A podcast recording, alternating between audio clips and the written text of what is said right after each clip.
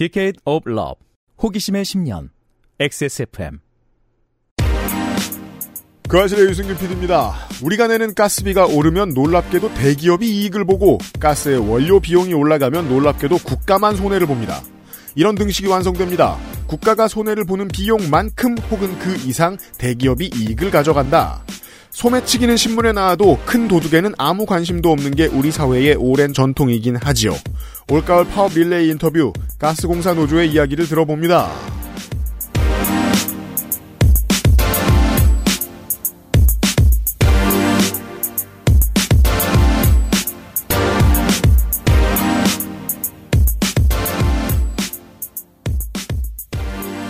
시원 셋째 주 금요일에 그것은 알기 싫다 527회 시간입니다. 저는 윤세민 에디터와 함께 있고요. 안녕하십니까 윤세민입니다. 이런 분노가 아니었으면 저는 방송을 10년 동안 하지 않았을 것 같습니다. 언론도 대중도 밉다는 건 아니에요. 당연한 원리 중에 하나예요.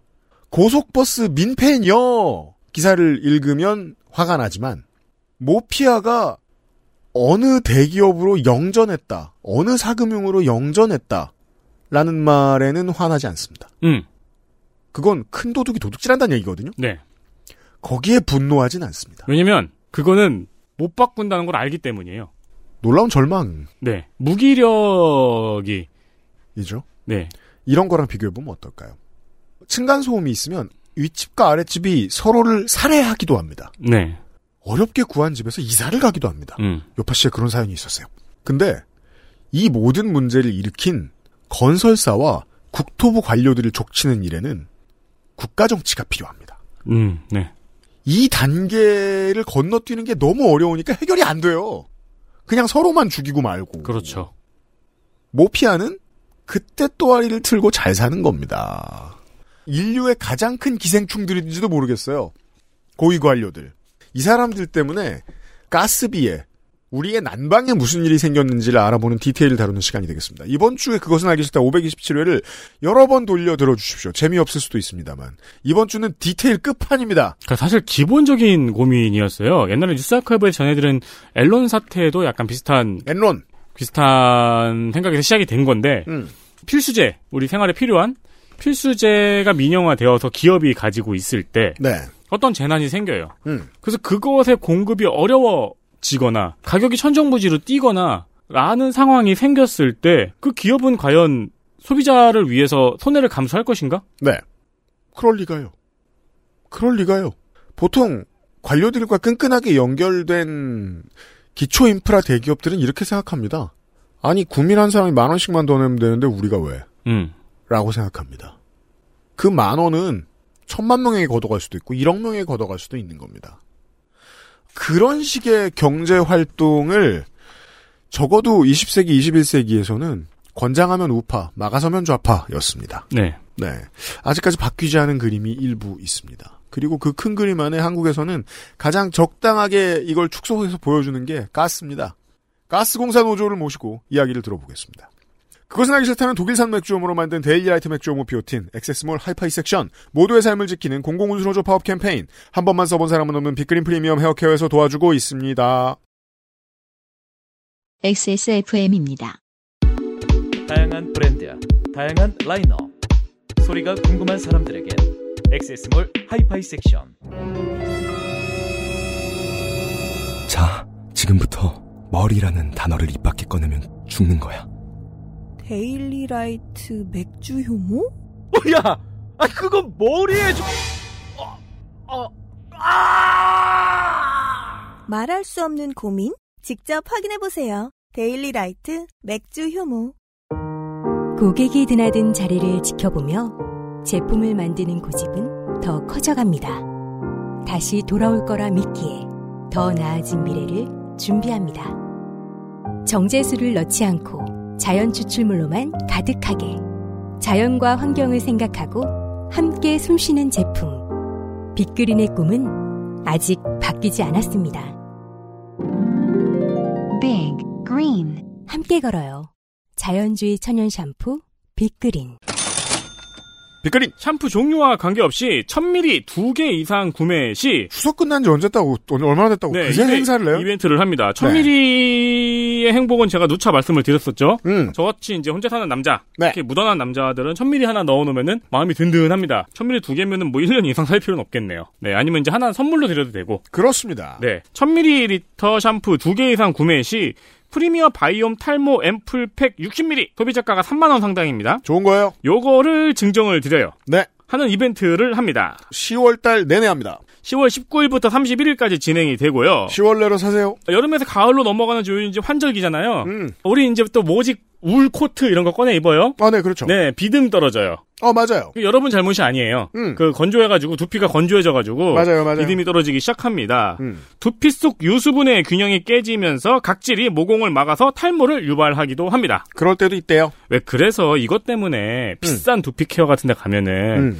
면봉이나 뾰족한 실리콘 같은 걸로 그래요? 예, 이렇게 두피 이렇게 청소해 주는 거 있어요. 우와, 힘들겠다. 예, 거기 막아놓은 피지를 이렇게 이렇게 닦아내는 그거 네. 엄청 비싸요. 그니까요. 네. 탈모 샴푸도 구입하고 쓱 바르고 자면 끝나는 앰플팩도 받으세요. 저희 같은 경우에는 10월 동안은 공짜입니다. 액세스몰에서요.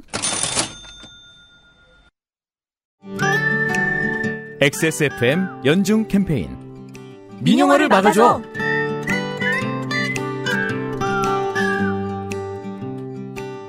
파업 릴레이 인터뷰입니다.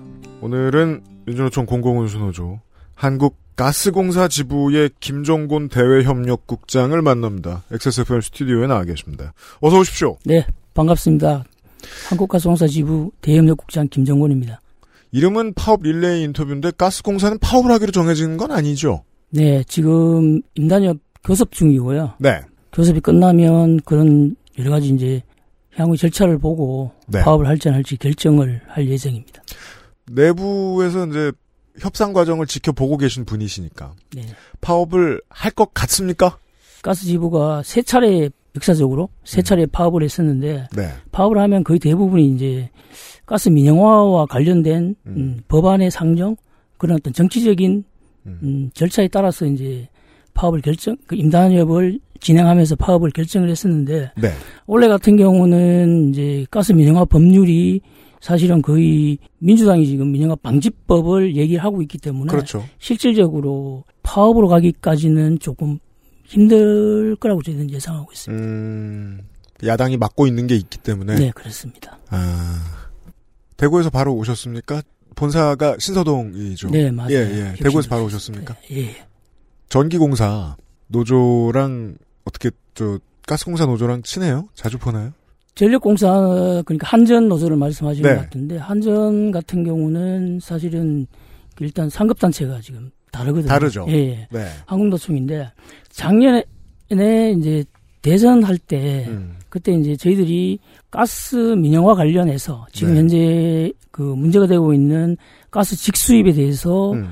여러 교수님들과 같이 문제점에 대해서 용역을 같이 진행한 적이 있습니다. 근데 그 용역을 담당한 교수님들이 거의 대부분이 전력 민영화를 연구를 하시는 네. 그런 어, 아, 교수님들이라서 얘기를 나눠보신 예, 적은 있다. 계속 이제 그쪽 노조의 정책 담당자하고는 계속 이제 연락을 하고 있죠. 그런 얘기 안 나눠보셨나 궁금한 거예요. 일반 시민들 입장에서. 어, 정권이 바뀐 뒤에 요런 트렌드가 좀 이상하잖아요. 보통 이제 어, 생활 물가가 공공요금이 오를 때는 티 안 날 때 올리거든요. 네네.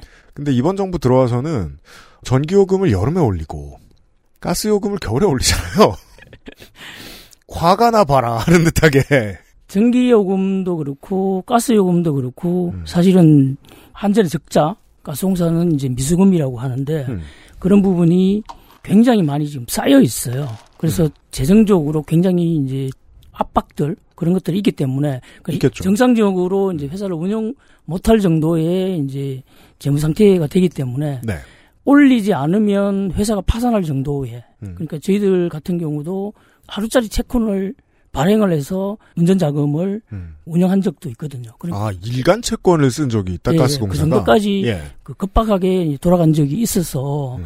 그래서 뭐 급박하지 않나 이런 생각이 좀 들고요. 그 다음에 물론 이제 요금을 올린 공공 요금을 올린다는 거는 정치적인 부담을 굉장히 이제 지는 부분이라서 네. 쉽지 않을 거예요. 그러니까 음. 지금 내년 3월이 또 총선이기도 하고 네. 정치권에서 어떤 특히 지금 뭐 여소야대 음. 이런 지지율도 지금 사실 그렇게 좋은 좋은 분위기가 아니라서 음, 네. 요금을 올리기는 사실 쉽지는 않은데 음. 그럼에도 불구하고 지금 뭐 올리지 않으면 사실은 두 개의 공공기관이 지금 굉장히 이제 어려움에 네. 직면할 거는 불보듯 뻔하기 때문에 그런 어떤 딜레마들이 있는 것 같습니다. 노조의 입장을 여기서부터 여쭤봐야 됩니다. 네. 시민들의 입장에서 뭐 기업이 쓰는 건 말고요. 그건 또 다른 얘기니까. 가스비가 오르는 데에 대해서 노조가 무조건 찬성한다. 라는 입장이라면 우리는 그냥 경영진한테 물어봐도 돼요. 음. 경영진이 내보내는 보도자료를 봐도 돼요. 가스공사 노조의 가스비가 오르는 것에 대한 입장은 뭡니까? 작년에 민노총에서 조합원들 중심으로 해서 여론조사를 한번 한 적이 있어요. 예. 공공요금의 인상을 찬성하냐 반대하냐 이렇게 물으면 그 국민의 거의 한 85% 이상이 찬성한다는 사람은 없습니다. 찬성한다는 사람은 없겠죠. 저희들조차도 반대라고 얘기하는데 결국은 이제 그 적자든 미수금이든 이걸 해결하지 않으면 부담은 누군가 져야 되는 그리고 전기 같은 경우는 국민의 거의 100%가 사용을 하고 있는 게 또 현실이기도 합니다. 네. 근데 가스 같은 경우는 사실 오지나 미공급되는 지역들이 있거든요. 네. 그 전부 그러니까 전 국민이 가스를 지금 뭐 사용하고 있다 이렇게 얘기는 할 수 없는 부분이고 그렇죠. 그러면 흔히 얘기해서 그러면 가스 요금을 올리지 말고 재정을 투입을 해서 음. 국가가 책임져라 오롯이 이렇게 책임져라 이러면 그 재정은 누군가의 이제 주머니에서 나와야 되는 그런 문제들이 있습니다. 그래서 요금은 올리긴 쉽지 않지만 요금은 안 올리고 여러 가지 방안에 대해서는 방법들을 강구하고 그다음에 요금을 올리는데 단기간에 급등시키는 문제는 또 다른 문제이기 때문에 네. 점진적으로 일정 부분 반영은 해야 되겠지만 결국은 다른 방법을 찾는 게 정부의 정책이라고 저는 생각하고 있거든요. 그래서 그런 방법들을 정치권에서 어떤 해결 방안들을 내어놔야 내어놔야 된다고 저는 생각하고 있습니다. 그런 방안들도 어, 충분히 찾아보면 있을 거라고 생각하고 있고요. 여당은 빨리 올릴 생각인 것 같고요. 지금 우리 집에 가스비 나와 있는 카톡으로 오는 걸 보고 있으면 2010년대 후반에만 해도 그 디플레이션이 우려된다는 기사가 나올 정도였어요. 한동안 물가가 안정적이었기 때문에 그랬기 때문에 더더욱이 한국에 사는 시민들은 난방비가 그냥 올랐다고 느껴지지 않고 급등했다고 느껴지거든요. 네, 맞아요. 작년 겨울에 원인에 대한 분석이 있습니까 노조에서는? 첫 번째는 가스는 이걸 개발을 할 때부터 시작할 때부터 큰 금융 비용 비용들이 이제 지불이 되는 거예요. 그러니까 금융 비용이요. 예, 예. 그러니까 하나의 이제 광구를 개- 개발을 하면 거의 한 100억 불 정도, 네. 그 10조 정도의 이제 돈을 투입을 해서 하나의 이제 광구를 개발하고 그 그것이 장기적으로 이제 계약을 해야만 음, 네. 개발 비용이나 이런 금융 비용들이 상쇄되는 거죠. 그러니까 계약을 수십 년을 하잖아요. 그렇죠. 20년 보통 이제 20년 이상의 장기 계약을 네. 해야만 이제 그 광구를 개발할 수 있는 여력들이 되는 거죠. 음. 그러다 보니까 장기 계약이 필수입니다. 음. 첫 번째. 네. 그리고 이게 가스는 음, 석유 같은 경우는 물성이 달라서 석유는 보관이 가능하잖아요. 쉽게. 네. 액체로 돼 있으니까. 가스 같은 경우는 기체로 돼 있거든요. 음. 그래서 이걸 액화시키는데 굉장한 그러니까 액체로 만드는데 굉장한 비용이 들어요. 음. 설비도 들고 네. 그러다 보니까 이걸 뽑으면 바로 공급하지 않으면 보관 비용도 비싸고 그렇기 때문에 뽑아서 바로 써야 되는 그런 문제들이 있습니다. 그래서 공급하는데 보면 유럽 같은 경우는 생산지에서 파이프라인으로 이렇게 그렇죠. 예, 공급을 하고 있는 거고 네. 한국 같은 경우는 거의 이제 쉽게 얘기하면 북쪽이 있기 때문에 음. 섬나라 비슷하게 이제 고립되어 있는 이런 맞아요. 상황이기 때문에 일본이나 우리나라 대만 같은 경우는 거의 이제 배로 들여. 배로 들어오는 거거든요. 그래 또 배를 만드는 비용, 그걸 또 수송하는 비용 이런 것들이 굉장히 많이 이렇게 예, 지불이 되는 거죠. 그러다 보니까 장기적으로 계약을 할 수밖에 없고 또 단기 시장에서는 이 물량들이 없어요.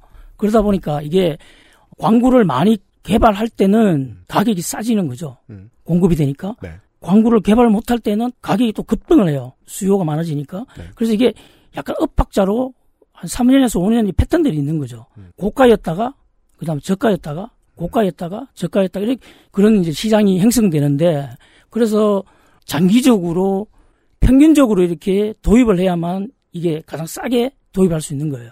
예. 예, 쉽게 얘기하면 어, 전기를 발전하는데도 가스가 도입량의 한 반 정도는 또 발전용에 쓰이고 그렇죠. 반은 음. 이제 난방 그다음에 뭐 일반 산업용으로 이렇게 음. 쓰고 있는데 그런 이제 물량들이 계속 이제 움직이는 거죠. 음. 그런데 문제는 2002년도에 저희들이 파업을 처음을 했었어요. 02년이요. 예. 네. 공동 파업을 했죠. 그때는 민영화 저지 이 공동투쟁 본부라고 해서 음. 철도, 발전, 건강보험, 그다음에 가스까지 포함해서 이렇게 하고 3개사가 이제 공동 파업을 했었거든요. 네. 똑같이 민영화 반대.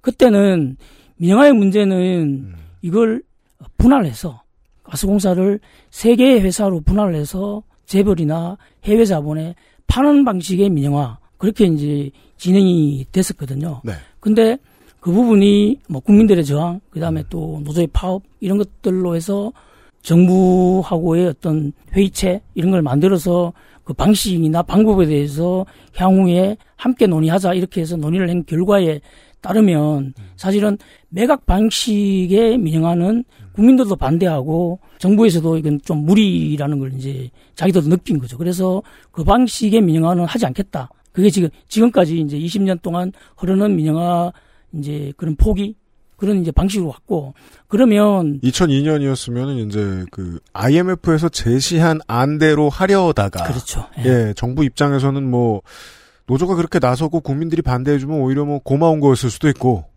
음. 뭐 그때는 사실 정부가 어떻게 보면 민주당 정부로 이제 바뀐 국민정, 예, 저 뭐냐, 예, 국민의 정부 예, 그렇죠. 말이었죠. 그래서 네. 그 논의도 하고 해서 방식이 어떻게 바뀌냐면 음. 이제는 뭐 SRT도 비슷한 경우인데 네. 공공기관은 노선을 더 이상 주지 않는 거죠. 음. 그러면서 새로운 신규의 SR 같은 경우는 물론 지금 현재 거의 뭐 100% 공적 자본이라고 하더라도 공기업이죠. 예, 공기업이죠. 그런데도 불구하고 SR 누구한테 팔겠죠, 나중에. 네. 나중에 팔겠지만 지금 현재의 그 노선이나 이런 것들은 가스도 그런 게 있다는 거죠. 가스 똑같죠. 뭐냐면 장기 도입 계약을 정부의 서- 승인을 받아야 되거든요. 가스 네. 가스 공사 같은 경우는. 음. 근데 민간 같은 경우는 97년부터 이제 직도입이 법이 이제 개정이 돼요. 직도입이란 게 뭡니까? 민간이 음.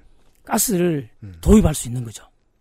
그건 이제 뭐 수입해가지고 들여오는 제가 그게 가장 궁금한 거예요. 청취자분들하고 얘기하고 싶었던 게 수입해 들여오는 과정이 있고 잠깐이나마 어딘가에 모아두는 과정이 있고 그리고 민간이나 공장 같은 데 뿌리는 과정이 있잖아요. 네네. 그 중에 어느 과정인 거예요? 가스는 아시다시피 우리나라에서 단 우리나라는 나지 않아요. 나죠. 나지 않죠. 그래서 해외에서 다 이제 도입을 해야 돼요. 네. 그러면 가스를 도입하는 도입권 자체가 어떻게 보면 엄청난 특혜죠. 도입하면 돈이 되니까. 음, 도입 자체가 네. 무조건 네. 돈이 돼요. 아까 얘기했던 가스 시장은 쌀 때도 있고 이제 가격이 높을 때도 있고 항상 이게 움직이고 있는데 음. 그 도입을 도입을 무조건 해야 돼요. 왜 그러냐면 지금 가스 사용량이 그 4천만 톤 정도 되는데 네.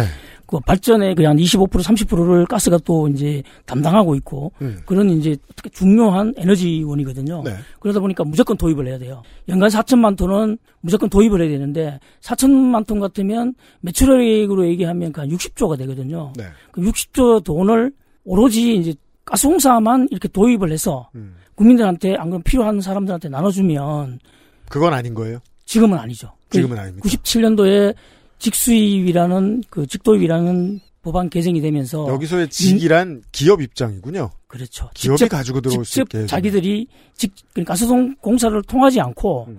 자기들이 직접 이제 도입을 할 수 있는 그런 이제 신고만 하면 뭔가 현물 투자 시장이네요, 쉽게 기업에게. 얘기하면 정부가 너희들이 해 음. 뭐, 마음대로 하세요 이렇게 하면 하는 순간 돈이 되는 거죠 그냥 허가하는 순간 손해 특혜를 날 주는 수는 거죠. 없는 장사. 그렇죠 예. 예요. 무조건 이제 이익을 향유할 수 있는 그런 이제 특혜를 주는 거죠 네. 그럼 그 회사들은 보통 아마도 재벌 드릴 거예요. 왜냐면은 목돈이 필요하니까 네. 처음에.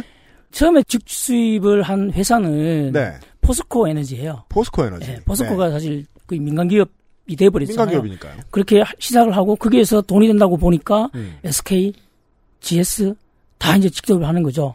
그러니까 지금 그 액화천연가스 저 수송하는 큰 배들 있잖아요. 네네. 그거 다 대기업들 거잖아요. 네. 그 로고 받고 그 배에 왔다 갔다 하는 그 회사들이 실제로는 계약도 맺고 가지고 있는 회사들인 거예요. 보통. 그렇죠. 그리고 또, 또 웃기는 게 뭐냐면, 네.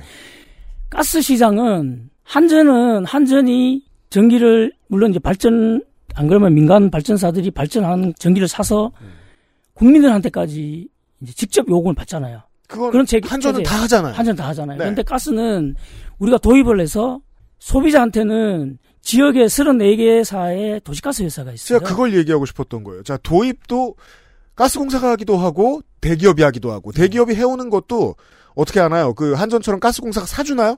직접 자기들이 해요. 자기들이. 직접 한다. 네, 직접 그러면은 한다고. 그렇게 해온 다음에 자기들 탱크도 가지고 있고 네. 이제 시민들이 받아보는 그 요금 고지서에 나와 있는 중견 기업들 있잖아요. 34개라고요. 네네. 뿌려지는 건 또 민간이 다 하잖아요. 네. 가스공사 하는 것도 있나요? 다 민간 아닙니까? 민간이 다 해요. 그러니까 이게 완전히 분리, 분리돼가 있는 건데, 음. 옛날에는 가스공사가 일괄 다 도입을 해서, 네. 그 필요한 데를 이렇게 배분을 해주는 방식. 그렇게 하면 사실은 가스 요금 자체가 기본적으로 정부의 승인을 받아야 되는 공공요금이에요. 그렇죠. 그러다 보니까 가스공사가 이익을 내고 싶어도 이익을 낼 수가 없는 구조예요. 네. 그 쉽게 얘기하면 이익 자체가 도입하는 원료비에서는 전혀 이윤을 붙이지 않아요. 네. 그러면 이제 흔히 얘기하는 뭐 투자 보수율이라 그러는데 음. 유효 자산에 대해서 일정 부분에 너희들이 이 정도의 어 비용을 그다음에 자산을 투입했으니까 요 정도의 이익은 가져가라. 음. 그게 이제 보통 보면 1년에 저희들 회사 같은 경우는 단기 수익이 한 3천억 정도 해서 지속적으로 이제 계속 투자할 수 있게끔 요금을 설계를 해요. 네. 그렇게 하고 가고 있는데 민간 직 수입이 도입되면서 음. 2005년도에 55만 톤 전체 한 1.5% 정도 그 정도 됐었는데 2020년 되면 음. 그게 920만 톤이 돼요. 엄청나게 느는 거죠. 55만 톤이라는 게 이제 한국에서 1년에 수입해 들여오는 4천만 톤 중에 가스의 극히 일부분. 예, 극히 일부 부분이어서 전혀 1.3% 조금 넘는 수준이었다가 지금은 만약에 수입해 오는 물량이 똑같다고 가정하면 4분의 1까지 늘어난 거예요. 네, 맞아요.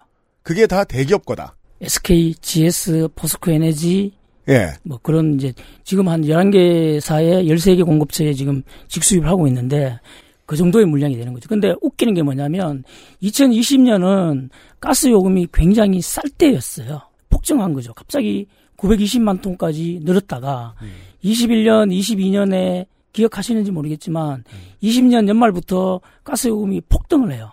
21년도에 러시아 우- 우크라이나 전쟁이 나면서 더 폭등을 해버리죠. 음. 그러면서 거의 원료비가 8배 정도 이렇게 폭등을 했었거든요. 네. 그렇게 하니까 민간 직수입사들이 도입을 또 안 해요. 자기들은 물량이- 손해 볼 수 없으니까. 네, 그렇죠. 그러다 보니까 이건 그 물량, 예를 들어서 자기들이 하겠다고 신고한 물량이 아, 신고도 해야 됩니까? 그렇죠. 그럼 신고- 우리가 뭐 똑같이 900만 톤을 수입해 올 겁니다, 올해.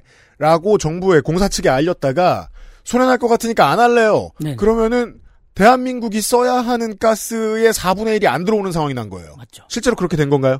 22%까지 갔던 직수입 비율이 15%까지 줄어요. 그럼 가격은 더 오르게 됐겠죠. 그러면 그 물량만큼을 예. 누가 책임지고 누가 도, 도입을 해야 돼요. 왜 그러냐면 아까 말씀드린 전기를 생산하려면 가스가 있어야 돼요. 아, 그냥 안 들어오는 게 아니라 대기업이 안 들여오면 결국 가스 공사가 예. 책임지고 들여와야 책임지고. 되는데 근데 문제는 엄청나게 가격이 오른 걸 들여왔어야 그렇죠. 했으니까 원래대로 하면 이익 이익 볼 때 이익 본 대기업들이 이익 못 보니까 빠져 있을 때 보게 된 손해까지 다 가스공사가 책임지게 된 거라는 거예요. 그러다 보니까 이건 방만 경영하고 아무 상관이 없잖아요. 아무 상관이 없고 근데 책임 경영이죠, 이건. 정말 웃기는 게 뭐냐면 네. 잡아요. 20년도 920만 톤 얘기했잖아요. 네. 그때 직수입을 뭐 주로 하고 있는 크게 하고 있는 포스코 에너지, SK, GS 음. 관련해 가지고 직수입 3사라고 그러거든요. 네. 대기업인데 걔들이 영업이익이 한 6천억 정도밖에 안 됐어요. 2020년도에. 네. 근데 작년 연말 기준으로 해서 영업이익이 2조 2천억이에요. 음. 그러니까 정말 웃기는 게 뭐냐면 물량이 줄었는데도 그만한 이익을 가져가는 거죠. 어떻게 된 거예요? 쉽게 얘기하면 아까 쌀 때 계약했던 물량들 있잖아요. 아. 이거 저 뭐 원유 수입해 오는 회사들 주로 이런 데서 폭리 많이 얻잖아요. 네, 비슷해요. 네. 이건 돈의 흐름으로 보면 쉽죠. 그 기업들이 벌어간 돈 그 이상으로 국민들과 가스공사가 손해를 보는 거잖아요. 맞아요. 그러니까 2조 2천억이 만약의 경우 직수입 발전사들이거든요. 네. 그들이 뭐 7개 직수입사까지 하면 음. 그 2조 9천억 정도, 3조 정도 되는 돈을 3조쯤 네, 되는 그, 그 정도 되는 되는 돈을 민간이 다 가져갔잖아요. 횡재네요, 횡재. 그렇죠. 근데 문제는 성인을 신고 성인 허가해준 정부에서 만약 이게 공격 같으면 말도 안 되는 얘기죠. 미친 소리죠. 네, 그걸 2조 3조를 그냥 이익을 바- 보게 한다? 지금 난방비는 급등하는데 만약에 가스공사 사장이 그런 소리를 했다. 조인트, 그니까, 혼납니다. 국감 불려옵니다. 난리가 나겠죠. 예. 네. 그런데 그걸 환수할 수 방법이 없어요. XSFM입니다.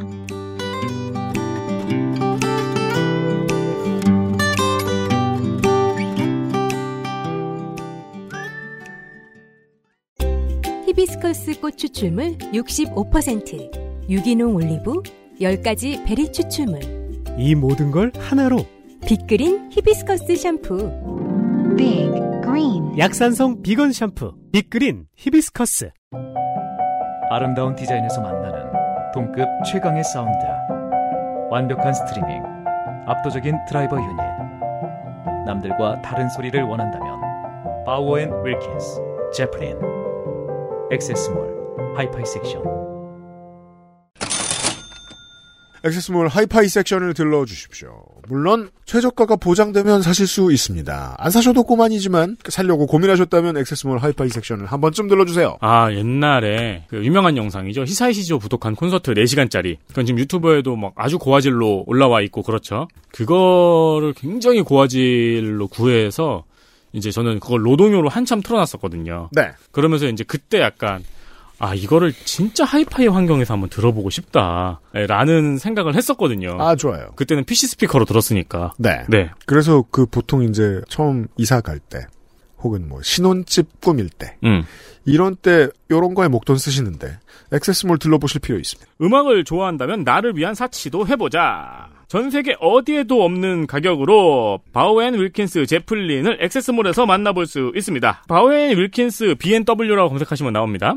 제플린 같은 경우에는 지금 저희 몰에서 팔고 있는 거는 뉴입니다. 뉴. 네. 뉴 제플린인데 새 버전. 네, 이거 원 버전 같은 데가 워낙 선풍적인 인기 를 구가하고 바워앤 윌킨스 이것 때문에 떴어요, 국내에서는. 맞습니다. 그 네. 이 제플린이 뉴 버전이 나왔을 때 유튜버들이나 이제 매니아들이 뭐 왕의 귀환, 전설의 귀환 같은 수식어를 붙였었어요. 음. 좀 찾아보시면은 뭐 리뷰도 충분히 확인하실 수 있고요. 어디에 두어도 공간을 특별하게 만들어주는 유려한 디자인을 가지고 있습니다. 하이파이 하이엔드 음질은 이미 많은 매니아들이 다 인증을 했고요. 매우 그렇습니다. 네. 제가 최저가 최저가 걸었는데 음. 제가 오늘 아침에 한번 발매가를 찾아봤어요. 네. 저희 몰 가격하고 비교해 보려고 음. 발매가하고 저희 몰 가격의 갭 있잖아요. 갭. 네. 그 갭에 마샬도 들어가요. 이 정도입니다. 중고가도 찾아봤어요. 네. 저희 몰 가격이 거의 중고가입니다. 저희는 정품인데요. 그렇습니다. 신제품. 정품이고 신제품인데 네. 그렇습니다. 한번 직접 확인해 보시기를 추천을 드립니다. 사실 돈이 엄청나게 이거가 그 예산을 제플린을 사고도 남을 정도로 짜신 분들은 지금 저희의 광고에 귀 담아 들으실 필요가 없는데 간당간당 하시는 분들은요 어, 에어플레이나 스포티파이 커넥트에 최적화된 물건들 중에 최상위급 찾으시면 요거밖에 없습니다. 맞습니다. 액세스몰에서 판매하고 있습니다. JBL 파티박스와 마이크 상품은 듣는 즐거움에서 퍼포머로서의 즐거움까지 줄 것이고요. 네. 액세스몰의 하이파이 섹션을 둘러보세요. 내가 죽기 전에 버스킹 한 번 해보고 싶다. 그렇죠. 참고해 주시기 바랍니다. 그렇습니다. 이 광고 어떻게 해야 돼 이거? 이게 네. 가격이 아, 버스킹 하시는 분들 실제로 참고하시고요. 아, 네, 아, 니면 그렇죠. 뭐 동아리 활동이라든가 음. 음. 악 활동 하시는 분들 실제로 참고하시면 좋고 그냥 집에서 무드등이 화려했으면 좋겠다 싶은 분들도 참고하시면 좋고요. 파티박스 JBL 상품은 이런 기능을 할 수 있습니다. 그리고 가격대를 제가 봤는데 3개월 할부 아슬아슬하게 가능한 가격대인 것 같아요. 할부도 잘 돼요. 액세스몰에 있어요.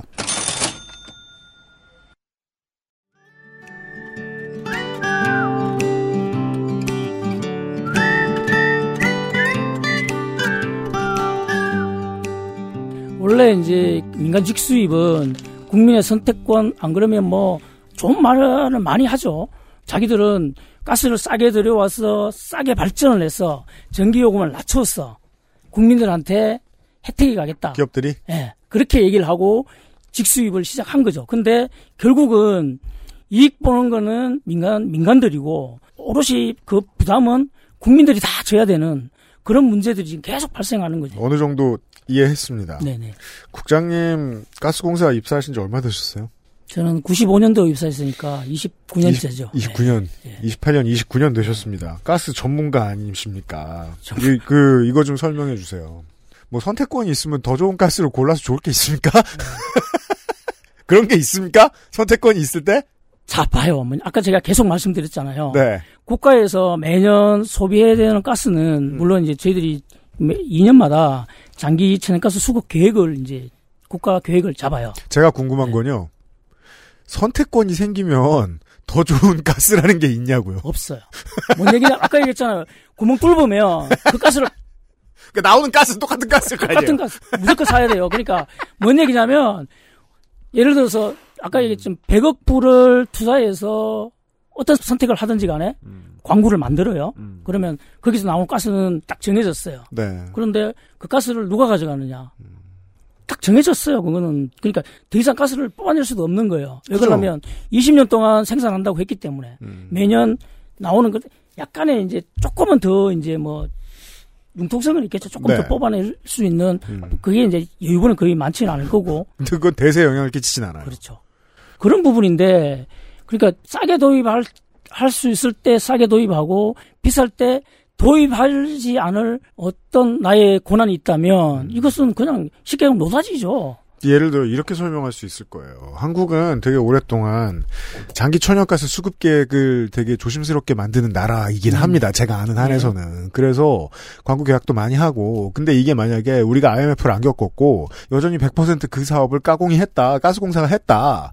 그랬으면 가스공사가 장기적으로 되게 안정적으로 물량을 뽑아낼 만한 어떤 괜찮은 광구를 몇 군데에 독점권을 가지고 있어. 그래서 싸게 들여왔는데 어느 날 전쟁 같은 게 터져. 그래서 갑자기 국제 정세가 불안해지면서 가격이 확 올랐다. 러시아가 막 가스를 함부로 잠그고 이래가지고 그랬으면 한국은 노다지죠. 한국의 시민들은 엄청난 이득을 볼 수 있어요. 가스 가격을 똑같이 내고 맞아요. 그렇다면 이건 더 큰 경쟁력으로 돌아오고 상대적인 국민들의 부로 돌아오거든요. 그리고 이렇게 해서 남을 수 있는 돈을 지금 대기업들이 그냥 가져간 거 아니에요. 맞아요. 그래서 손해를 봐야만 하고 시민들의 안정성을 지키자면 가스공사가 손해를 봐야만 하고 그 손해를 가지고 이제는 뭐 이 릴레이 인터뷰 할 때마다 제가 똑같은 얘기해서 정말 청취자 여러분들 지겨우시겠습니다만 경제지들은 때리는 거죠. 방만 경영한다. 임금 함부로 올려준다고. 실제 얘기는 그게 아니고 여기 있는데. 그 얘기예요 지금 우리가. 작년부터 네. 음. 작년부터 어떤 얘기를 했냐면 그 민주노총에서도 이제 대응을 하고 했지만 네. 방만경영 계속 얘기를 했었고요. 음. 그다음에 가스공사의 구체 비율이 높다고 해서 재무위험 기관이라고 얘기를 했었어요. 재무위원 기관. 네네. 네. 그렇게 얘기하면서 쉽게 얘기하면 구조조정 대상이다. 음. 그러면서 뭐 자구 계획을 내라. 가스공사에도 네, 그런 얘기 똑같이 했을까요? 했어요. 네. 해서 원래는 자구 계획이나 이런 것들은 거의 대부분의 이제 얘기가 뭐 언론에 난방비 폭탄 얘기 나오면서 제일 처음에 나온 게 뭐냐면 음. 가스공사의 평균 임금이 얼마다. 벌써 20년째 똑같은 똑같은 소리예요. 그러니까 똑같은 레퍼토리인데 네, 노래는 똑같아요. 심하게 계속 얘기를 하는 거죠. 하면서 그 다음에 뭐 쉽게 얘기하면 뭐 복지가 어떻다. 막 음. 그런 얘기 그 다음에 신입 직원들의 그 연봉이 높다. 음. 뭐 그런 얘기를 끊임없이 얘기를 하는 거죠. 근데 한전하고 가스공사 이렇게 비교를 하잖아요. 하면 한전은 거의 종업원이 한 2만 5천 음, 네. 그 정도의 이제 규모가 있는 회사거든요. 음. 근데 가스공사는 매출액이 지금 50 거의 한 5조 정도 되는데 네. 실질적으로 그 종업원이 4천 명밖에 안 돼요. 그건 이제 IMF 전후에 있었던 부분 민영화의 영향도 있겠죠. 그것보다는 그러면 가스공사의 거의 대부분이 네. 설비예요. 설비. 예. 인력으로 어떤 재화를 창출하거나 매출을 창출하는 회사가 아니에요. 음. 기본적으로 매출이 아무리 많아도 장비로 다 이렇게 그 가스 배관이나 안 그러면 설비가 많기 때문에 네. 인건비 자체가 3,000명, 4,000명 해도 음. 1억 된다고 해도 한 3천억, 4천억밖에 안 돼요. 네. 그럼 매출액의 0.1%도 안 되거든요. 55조니까. 그렇네. 예. 그런 그런데 계속 얘기하는 게 이제 인력 감축. 그런 얘기를 계속해요. 그 자동화 얘기하면서 쉽게 얘기하면 그 현장에 있는 현장 인력을 감축하라. 그런 얘기를 끊임없이 해요. 그 작년에도 한 80명 정도의 정원을 줄이면서 현장 인력을 감축하는 그런 이제 그 방안들, 그 인력을 없애고 자동화시키는 거 그런 것들로 해서 이제 구조조정안을 내는 거죠. 근데 문제는 80명 감축해야 1억 잡아도 80억이거든요. 음. 작년 연말 기준으로 9조 정도의 미수금, 그러니까 적자를 받는데 네. 어떻게 해야 되죠? 대기업들 이번에 벌어간 3조가 만약에 가스공사에 들어올 수 있었으면 장기적으로 수십 년 이대로 유지해도 됐겠네요. 그렇죠. 아무런 문제가 없어요. 네. 문제가 없고 그다음에 또 한 가지는 저희들이 이제 허점이긴 한데 음. 그 국민의힘 한무경 의원, 의원 조사도 이게 사실 부담 정치적으로 부담이잖아요. 요금을 올리고 공공요금 올리고 이게 어떤 그 정부의 부담이고 그, 그 정책을 하는 사람들의 부담이고 정치인의 부담일 거예요. 그래서 그분조차도 이 부분은 요금으로 다 증가할 것이 아니라 음. 세금의 감면이나 재정을 투입해야 된다고 얘기를 했었어요. 정부 여당의 국회의원조차도. 그래서 저희들이 회사 쪽에도 요구를 했었고 정부에도 계속 이제 국회 찾아다니면서 얘기를 하는 게 사실은 가스에 부과되는 세금들이 있어요. 음. 세금을 보면 개별 소비세라고 옛날 이름은 특별 소비세예요. 네. 특별 소비세가 민생 연료라고 얘기하는 난방비에 지금 부과가 되어 있- 있거든요. 특소세가 네, 특소세가 이상하네요. 이상하죠. 그게 4만 그러니까 톤당 4만 2천 원이에요. 톤당. 음. 근데 웃기는 게 뭔지 알아요? 발전용에는 안 붙어요? 아니요. 더 싸게 붙는 거죠. 더 싸게 붙는. 예. 그거는 전기하고도 비슷하네요. 우리나라에서. 정말 웃겨요. 이거, 이거 보면 예. 말이 안 되는 건데, 톤당 발전용은 12,000원이에요. 발전용은 12,000원. 예. 민간 민간 42,000원. 42,000원이요? 예. 그 말이 돼- 된다고 생각하세요? 흔히 그러니까 얘기해서. 난방이 특별 소비라고 생각한다는 거잖아요. 그렇게 생각하는 거죠. 이 세금의 정신은. 그래서 한 3만 원 정도 차이 나잖아요? 예. 이게 천만 톤 정도 돼요. 음. 3만 원 정도 되면 그냥 단순 계산으로 해서 3천억에서 4천억 정도가 세이브가 되는 거죠. 매년. 음. 그 다음에 또 뭐가 있냐면 수입 부가금이라고 있어요. 네. 세금이 있는데 1년에 한 5천억 정도, 5,500억 정도가 거쳐져요. 여기도 보면 도시가스는 톤당 24,200원이에요. 네. 그 발전용 얼마인 줄 알아요? 얼마입니까? 3,800원이에요. 야, 8분의 1, 9분의 1. 네, 이게 발전도 전기를 생산을 하는 거잖아요. 네. 그런데 발전은 필수제고 난방하고 있는 가스는 그런 필수제가 아니냐. 그건 사실 저는 이해 납득이 안 되거든요. 이 왜 세금을 전기하고 비슷한 게 주로 민간에게 가혹해요, 보면. 그래서 이게 말이 저는 진짜 말이 안 된다고 근데 정- 민간에게 가혹하다고만 하면 화가 나고 말면 되는데 실제로 돈의 흐름을 놓고 보면 기업한테 이렇게 우호적이라는 건 사실상 국부를 기업이 일부 가져간다고 해석하는 게 저는 경제학적으로는 올바른 해석이라고 보거든요. 그래서 저는 그러니까 물론 전기를 생산해서 사람 그러니까 사- 국민들이 집에서 가정용으로 전기를 사용하는 것보다는 산업용이나 안 그러면 뭐 다른 쪽에 이제 전기 사용이 훨씬 많다고 저는 알고 있거든요. 음. 그렇게 보면 발전용만큼의 도시가스용도 세금을 낮춰주면 그 1년에 한 5천억에서 6천억 정도 돼요. 네. 그럼 이, 이것만 어떻게 기금을 마련하든 아니면 장기적으로 모으든 이렇게 하면 10년만 모아도 5조 6조거든요. 네. 그러면 우리가 보통 한 작년 연말 기준으로 9조, 올 상반기 기준 15조 정도의 미수금이 발생했는데 어, 예. 이 부분을 저는 요금을 일정 부분 폭등시키지 않더라도 정부에서 결정할 수 있는 정, 정책이라고 저는 생각을 하거든요. 제가 그, 그, 그래서 그게 궁금했었어요. 오늘은 이제, 민간에서 모르는 상식들을 많이 좀 들어야 될 것 같아서, 제가 알기로 전기 같은 경우에는 공사가 동절기에 전기요금을 안 내고 미루는 집에 전기를 못 끊는 걸로 알고 있어요. 네. 법으로. 왜냐하면 그건 국가가 할 짓이 아니니까 기본적으로 가스도 미수금에 대한 그런 원칙이 있죠. 민간에 대해서.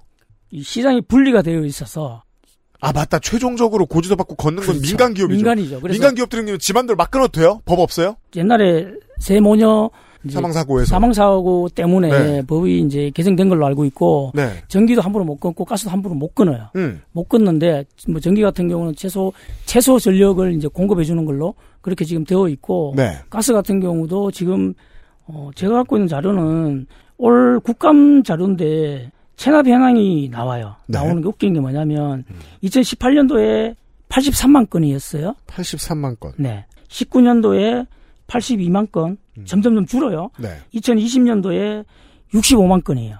네. 그확 줄었잖아요, 그죠? 예, 예, 예. 근데 21년도에 더 줄어요. 음. 53만 건을 줄어요. 그런데요. 22년도 작년도에 늘어요. 55만 건으로.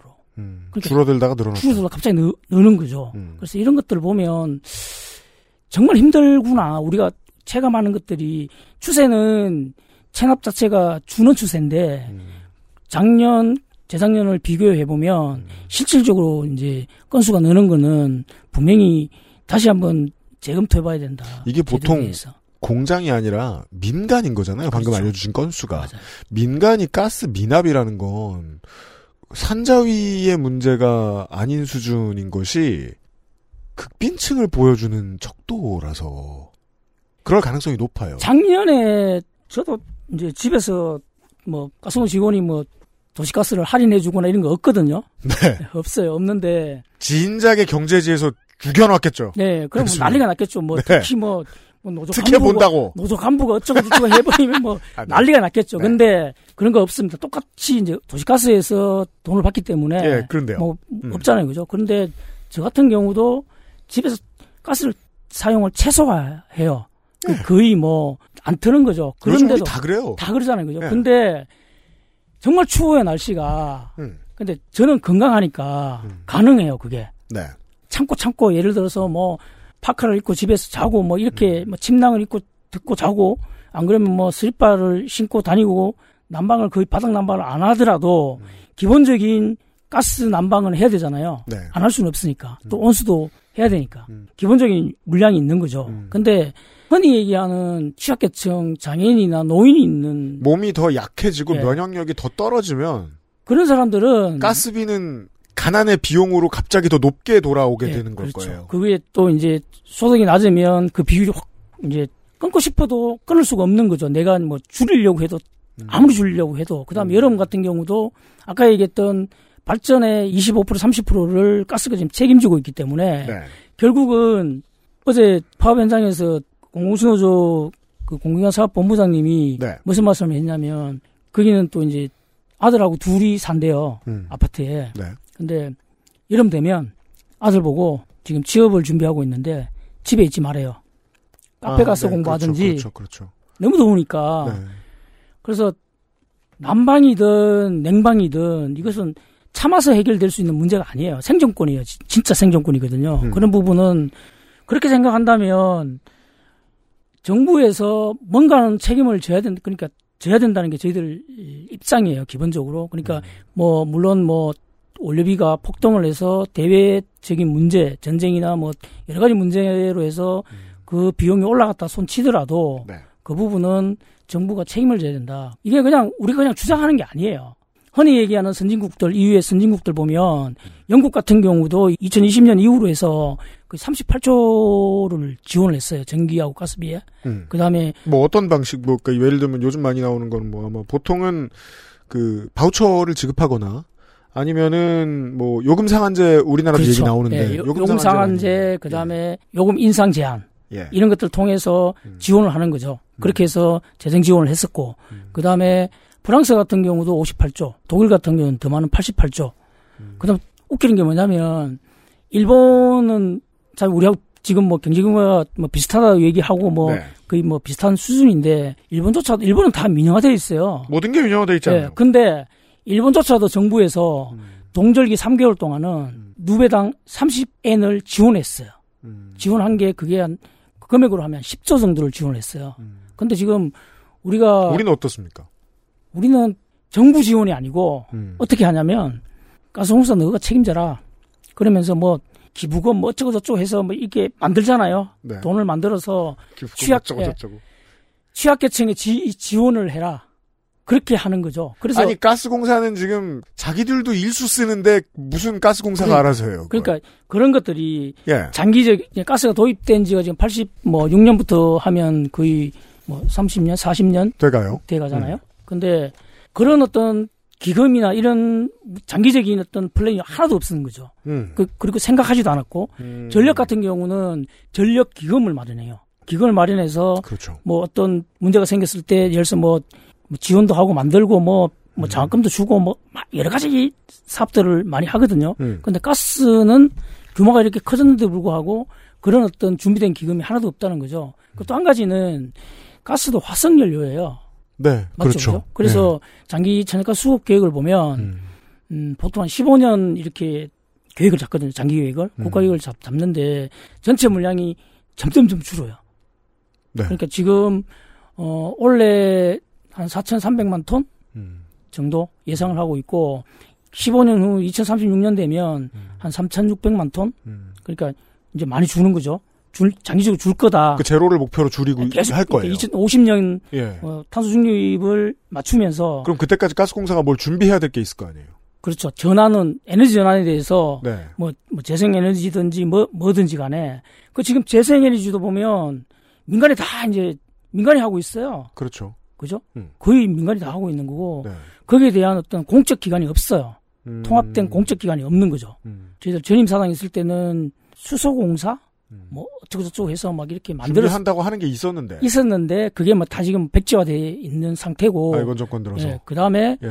그걸 어, 장기적으로 뭐 에너지 재송공사라든지 뭐, 음. 뭐 그런 것들을 만들어서 장기적으로 준비를 해야 되는데 음. 하나도 없는 거죠. 없, 없는 이유가 민간에 다 할 수 있다. 민간이 다 할 수 있다. 이런 이제 주의이고 그런 정책적인 흐름 그렇게 갖는 거고 또 한 가지는 일단 준비가 안 돼 있어요. 돈이 있어야 되잖아요. 그런 정책 자금들이 하나도 없는 거죠, 지금. 제가 그, 그 말씀 드리고 싶었는데, 예를 들어 이제, 요즘은 작은 공장이나 작은 집 옥상에도 태양광 많이 하고, 그거 이제 관리해주는 민간 기업들도 많이 생겼고, 왜냐면, 기술 혁신을 바로 공기업이 다 할 수는 없으니까. 그치만 그 회사들도 해서 만들면은 한전이 사주잖아요. 그러니까 결국 어느 새로운 기술을 돈을 집행하고 이걸 채용해서 앞으로 뭘 해보자라는 통합적인 연구를 하는 일은 공기업이 하면 좋은데 그런 일을 할 곳은 에너지 공기업들이고 에너지 공기업들은 해외에서 아까 알려주셨다시피 기금이라도 좀 모아놓고 앞으로 지금 우리가 다루는 에너지 말고 또 무슨 에너지를 공기업에서 맡아서 해야 될지를 하는 일을 준비하려면 돈인데. 기금을 마련할 수 있는 방법이 아까 얘기했던 세금에 붙는 것들을 이제 지금 우리가 제안했다시피 최소한의 도시가스용과 발전용의 세금을 비슷하게 가면서 그 남는 세금을 지금은 뭐 한전의 적자나 가스공사의 미수금의 문제가 급박하니 이걸 지원을 하고 그다음에 장기적으로는 어쨌거나 이제 돈이 계속 이제 생길 거 아니에요, 그죠? 네. 그 돈은 기금을 만들어서 대안을 마련하는 자본으로 만들어야 되지 않나 이런 생각들을 갖고 있는 거죠. 그러게요. 만약에 계속해서 어느 정도의 물론 지금 정부 그렇게 생각하는지는 모르겠습니다만 가스에 붙는 세금을 다른 데 쓸 생각하지 않고 에너지 문제에서 계속 투자를 해야겠다라고 정부가 생각을 하면 그 돈을 계속 모은 다음에 대기업들에 비해 앞서서 다른 광구만 투자를 하더라도 앞으로 국민들이 그렇게 지금처럼 가스비 걱정을 많이 할 일이 없을 것 같기도 하고 단기적으로 보면 더 나아가서는 ESG 전환도 국가가 먼저 앞서서 할 수 있을 텐데 아무것도 제가 말한 대로 안 될 거고요. 그렇게 보시죠, 국장님도. XSFM입니다.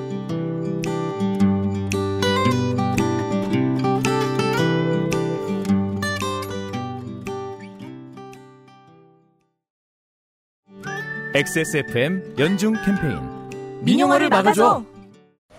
난방비 너무 비싸지 않아? 이거 다 대기업들 때문이라던데? 가스 원가가 쌀 때는 이윤을 많이 남기고 비쌀 때는 가스공사에게 떠넘기는 대기업의 수익 모델. 한국가스공사는 울며 겨자 먹기로 부족한 가스를 급하게 비싼 값으로 수입할 수밖에 없어 난방비가 폭등하게 됩니다. 가스 산업이 민영화된 세상은 빙하기와 다를 바 없습니다. XSFM 연중 캠페인 민영화를 막아줘. 이 캠페인은 공공운수 노조와 XSFM이 함께합니다.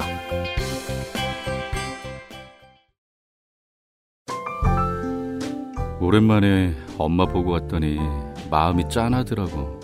허리도 많이 굽어지고 주름살은 어찌 그리 많이 들었대.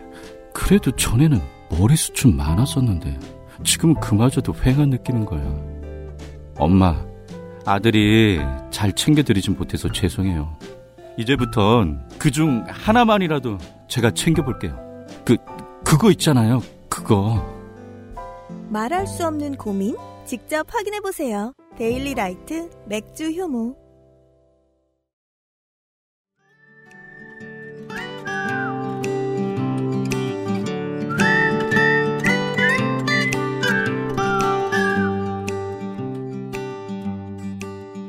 가스를 당장 대체하지 않을 거고 한국은. 일단 뭐 다른 나라 다 비슷합니다만. 앞으로도 한동안 많은 시민들은 난방비 걱정을 하고 살아야 돼요. 지금 이제 협상을 해보시면 사측이 기본적으로 기재부나 산자부의 입- 입장을 대변하고 있는 측면이 있으니까 그쪽에 위에서 받아듣고 오는 메시지들을 전할 거 아니에요 노조에. 그 느낌이 어떻습니까? 지금 말씀해 주신 대로 뭐 세금을 낮춰줄 거라거나 국민의힘 입장 그러니까 제일 중요하잖아요. 지금 사실 뭐, 뭐 정책 여당 입장. 결정하고 네. 그다음에 여당의 입장이 정부의 산업을 결정할 수 있는 정부의 입장이기도 하니까 네. 그렇게 가는데 실질적으로 아까 사회자분께서 말씀하셨다시피 가장 손쉬운 방법이 가스 요금을 올리는 거예요. 그들은 아마 제가 스- 섣부른 예상인지 모르겠지만 총선이 끝나서 그 결과가 어떻게 될지는 모르겠지만 자기들 패배하든 승리를 하든지 간에 총선 결과가 나오면 분명히 요금 인상을 할 수밖에 없어요. 그럴 겁니다. 네, 그럴 겁니다. 분명히 그럴 거고 그 나머지 부분에 또 정책적인 문제 우리가 지금 계속 얘기하고 있는 이런 문제에 대해서는 일도 관심이 없을 거예요. 근데 딱 한 가지 뭐냐면 어 아까 얘기했던 개별 소비세나 이런 것들 그러니까 특별 소비세로 칭해져 있는 개별 소비세나 그 그런 것들은 사실 수입차나 뭐 골프채나 뭐 이런 이런 쪽에 그런 데 하는 거죠. 그런 게 맞, 맞죠. 맞는데 필수세라고 얘기할 수는 난방비 그러니까 난방을 위해서 들여오는 가스에 천연가스에 예, 부과한다. 이거는 사실 아무리 생각을 해도 이건 100번 양보를 하더라도 이거는 이 취지 맞지 않고 그다음에 노조의 중요한 안 중에 하나, 제안 중에 하나인 겁니다. 네. 가스에 붙는 소비세만이라도 최대한 감면을 하면 없애거나.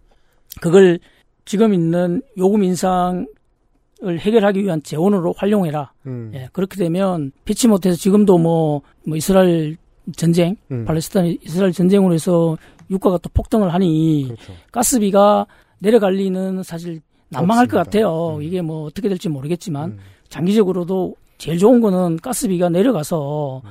우리가 들여오는 원래 들여오는 그 가격보다 더 내려가서 요금을 그렇게 되면 요금 인하를 해야 되거든요. 실제로 좋은 건 싸지는 거지만 국제 시장에서 예, 근데 당장 그렇게 될 리가 없으니까. 그럴, 그럴 리가 없으니 최소한의 지금 발전용 정도의 세금 정도의 인하만 하면 음.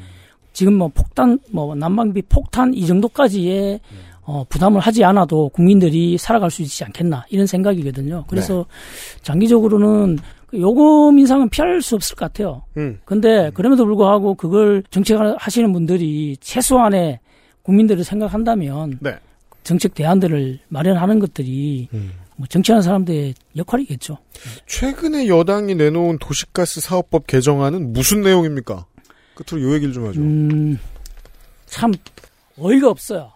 뭔 얘기냐면 작년에 가스 도입하는데 뭐 폭등한다고 어쩌고 저쩌고 해서 이게 위험하잖아요. 수급이 위험해요. 네. 그러니까 잘못하면 전기도 생산 못할 정도의 가스 도입이 위험하다.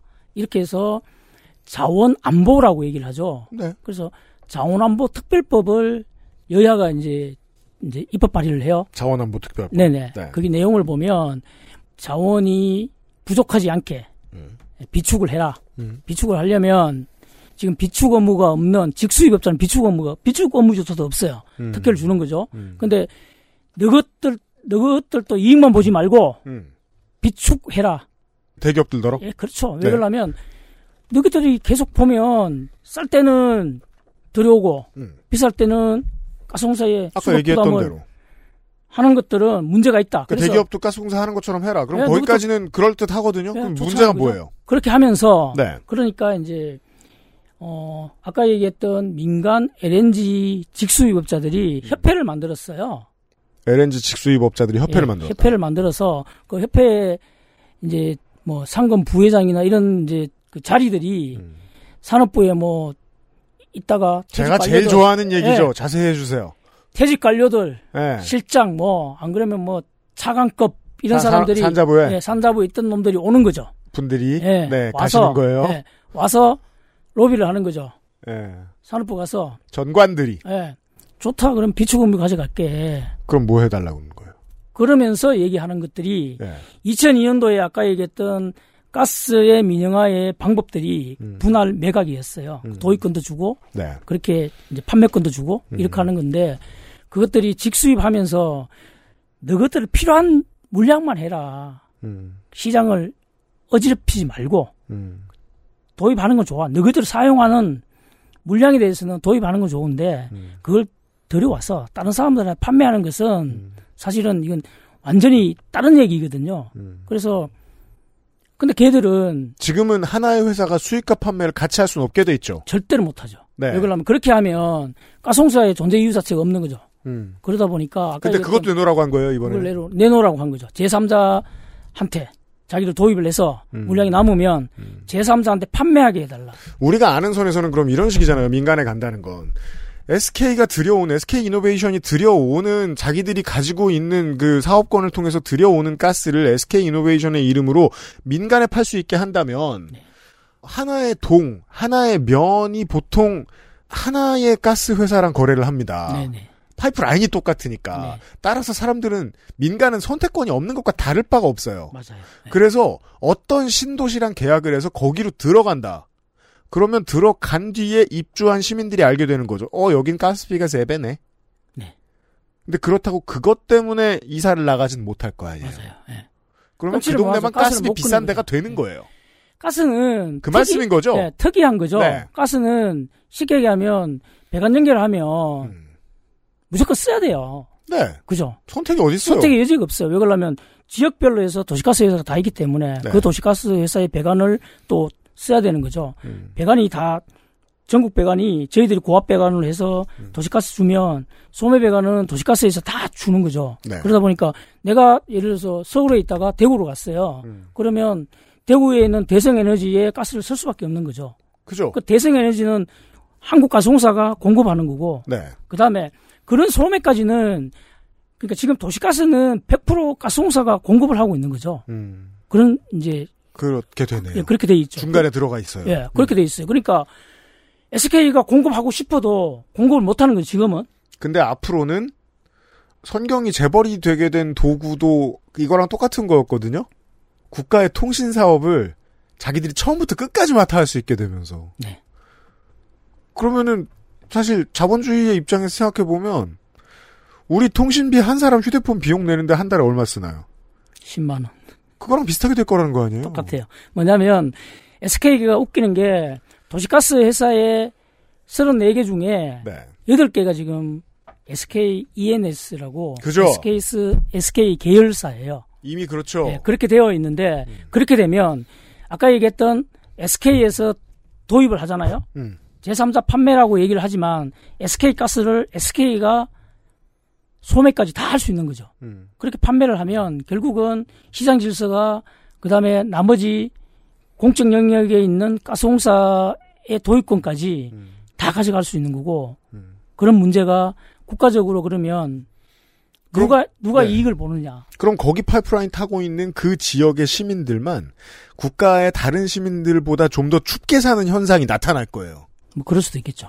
왜 그러냐면 그런 수익에 대해서 네. 예를 들어서 싸게 도입할 수 있는 직수입업자들은 음. 싸게 도입할 수 있는 권한이나 혜택이나 이런 것들 정부 통제를 안 받아요. 기본적으로 내, 내가 도입하든 뭐 비축을 하든 뭐 음. 그게 민영화입니다. 예, 그렇게 하는데 문제는 가스공사는 들여왔으면 팔아야 돼요. 예, 그죠? 가스공사는 어떻게 뭐 아까 얘기했던 4천만 톤 이렇게 얘기하면 4천만 톤 무조건 맞춰야 돼요. 그리고 법에 의해서 민간에는 원가 이하로 넘겨야 될 때도 많잖아요. 그렇죠. 주로 그렇죠. 예. 예. 그러니까 참 왜냐하면 공사는 이득 보자고 있는 게 아니니까. 의무만 있는 거, 책임만 있는 거죠. 그런 책임. 그러니까 예를 들어서 발전을 하다가 발전을 해요. 발전을 네. 하는데 보통 우리 뭐 블랙아웃이라고 그러잖아요. 음. 발전은 1kW만 부족해도 전국이 정전이 돼버려요. 그렇죠. 이론적으로. 이론적으로. 그러면 그 발전에 쉽게 얘기하면 뭐 원전 가동 뭐 기저에 깔려 있는 뭐 수력 그다음에 석탄 이렇게 발전 막 계속 하잖아요. 네. 제일 마지막에 그 1kW는 거의 대부분이 가스가 담당해요. 음. 왜 그러냐면 가스는 기동이 쉽거든요. 네. 금방 이렇게 그 전기를 만들 수 있어요. 아, 발전이 쉬운 연료다. 예. 네. 음. 발전이 제일 쉬운 연료가 가스거든요. 그러다 보니까 가스의 물량이 최고 이제 높은 가격의 전기를 만드는 최첨단이 가스예요. 가스가 이제 그 역할을 담당하고 있는 거죠. 네. 근데 그 물량이 국가적으로 보면 딱 정해진 거죠. 그걸 만약에 도입 못한다? 만약에 민간이 안 해서 도입 못한다 이러면 전기 자체가 완전히 이제 끊기는 그런 사태가 오기 때문에 음. 그런 가스 역할이 있는 거죠. 그러다 보니까 이게 예를 들어서 아까 얘기했던 뭐 2020년 기준으로 해서 가격이 뭐 3.8불 정도? 근데 22년도에 뭐 34불, 뭐 40불 되더라도 열대가 들어와야 되는. 거죠. 무조건. 음. 안 들어오면 전기가 안 들어가는데 그런 역할을 가스가 담당하고 있는데 네. 그런 문제가 있는 거죠. 국민들도 부담을 해야 돼요. 그죠? 평균으로 우리는 또 이제 원료비를 정산을 하기 때문에 그다음 미수금을 또 받아내야 되기 때문에 네. 그 비용을 오롯이 이제 국민들이 향후에는 다 부담을 해야 되는 그런 이제 문제들이 있는 거죠. 그 직수의 문제는 공용화를 시키든 어떤 폐지를 시키든 이렇게 하는 게 사실 원안인데 그렇죠. 지금 뭐 쉽지 않잖아요, 사실. 왜냐하면 그런- 그런 여당 안은 정반대니까요. 네. 계속 이제 확대하는 민영화 확대의 확대, 일로 네. 직수입을 확대시키는 그런 정책으로 계속 가는 거죠. 네. 그리고 앞으로 이제 그게 뭐 그대로 됐다. 라고 하면 우리가 3G 시장 전부 다 민간 기업이 이제 휴대폰 시장 다 장악했다고 해서 네. 그때쯤 되면은 언론은 더 이상 그걸 비난할 수 없게 되거든요. 왜냐하면 그 광고비로 먹고 살게 되니까 번들르랑 광고만 내보내주지 한 사람에 10만 원씩 내, 내게 된 이 상황의 문제에 대해서 더 이상 지적할 능력이 없어져요. 가스도 완전 민영화되면 그렇게 되겠죠. 예쁜 에너지 기업들 광고가 이제 줄창 도배를 해- 하고 그 덕분에 이제 관련된 비판 기사, 민영화 비판 기사들은 사라질 테고 여당 안대로 되면 그럴 상황이 좀 코앞으로 다가올 수도 있겠습니다. 알겠습니다. 전 뭐 파업하셔도 될 것 같은데요? 그 아까 얘기한 법안이 네. 결국은 이제 그 자원안보 특- 특별법에서 이제 그런 얘기가 되어서 민주당이 아마 반대를 하는 것 같아요. 그렇더군요. 네, 그래서 네. 뺄것 같고 그 이제 음. 조항을 뺄 것 같은데 분위기가 그러니까 갑자기 SK가 그 울산 중심이거든요. 네. 울산의 지역구를 갖고 있는 국민의힘, 당대표. 예, 국민의힘 및 국- 국민의힘 국- 의원들. 예, 의원들 중심으로 해서 음. 또 도시가스 사업부 개정안을 냈어요. 음. 내용은 그게 이제 누락될 것 같으니까 그 부분을 자원안보 특별법이 아니고 음. 도시가스 사업법에 이제 직접적으로 개정하겠다 해서 개정안을 낸 거죠. 의지가 대단하군요. 예, 그래서 걱정스럽습니다. 사실 저희들은 이제 내년 총선을 보는데 그러게요. 지금 파업도 만약에- 중요한데 예. 내년 총선 결과가 훨씬 중요하네요. 이기면 바뀔 수 있겠네요. 그 개정안은 아까 얘기했던 민간 LNG 협회가 내밀고 있는 아니기 때문에 네. 그 민간 재벌들이 그렇게 얘기를 하는데 정치인들이 그걸 안 받고 그냥 넘어갈 수 있을까? 그죠. 어렵다고 보거든요. 정치는 돈으로. 하니까요. 예, 예. 그래서 쉽지 않겠다 이런 생각은 하고 있습니다. 그래서 파업 얘기는 올해가 아니고 준비를 한다면 내년. 가스지부가 세 번의 파업을 했거든요. 음. 세 번의 파업을 했는데 2002년도는 분할 민영화 반대, 음. 그다음 2013년도에 파업을 했었는데 그거는 이제 수도권 이제 순환 파업이었거든요. 그때도 음. 한나라당의 김한표 의원이 발의한 게 지금의 내용하고 똑같아요. 음. 제3자 판매를 직수입자들이 할 수 있게 해달라. 그런 어떤 법안을 도시가 사업부 개정안을 내어서 그걸 반대하고 국회에 가서 설득하고 그 다음에 수도권 푸- 순환 파업을 통해서 결국은 그 법안 자체가 폐기가 됐거든요. 폐기가 되면서 이제 파업을 짓고 그 이제 그렇게 정리한 측면이 있고 2016년도도 똑같은 거예요. 16년도에 박근혜 정부에서 시도를 한 적이 있거든요. 그때는 성과연봉제하고 같이 엮여서 같이 파업을 했었는데 결국은 그 부분 또 이제 박근혜 탄핵되면서 이제 없어진 거죠. 음. 지금까지 이제 없어진 어찌 건데. 보면 아슬아슬하게 겨우겨우 막았네요. 맞아요. 이제 걱정스러운 모르는 거는 사이에. 그- 걱정스러운 거는 도시가 사업법 개정안을 발의할 정도 같으면 사실 이거는 심각한 문제거든요. 옛날에 직수입을 만들 때도 석유사업법으로 해서 우회적으로 해서 아무도 모르게 그쪽에 딱 만들어 놓은 거예요. 음. 그러다 봐 그게 어 직수입이 있네 민간이 할 수 있네 이렇게 해서 막 들어온 거거든요. 원래 이런 법 개정은 다들 알게 떠들썩하게 하지 않죠. 그렇죠. 예, 알겠습니다. 이제 직접 공략하는 거 보니까 쉽지 않겠다 이런 생각이 듭- 듭니다. 예. 네. 선거가 왜 민생하고 관련이 없다고 하는지 모르겠습니다. 얼마나 세상에 관심이 없으면. 공공운수노조 한국가스공사 지부의 김정곤 대외협력국장이었습니다. 내년 선거 끝나고 한 번 더 모시지 않았으면 좋겠습니다. 네. 나와주셔서 감사합니다. 네, 고맙습니다. 금요일 순서 여기까지입니다. 내일 이 시간에 국민연금공단 노조와 함께 제가 정말 궁금했던 것 몇 가지 디테일 여쭤보도록 하겠습니다. 내일도 함께 만나 주십시오. 그것은 알기 싫다. 527회 토요일 순서에서 봬요. XSFM입니다. I D W K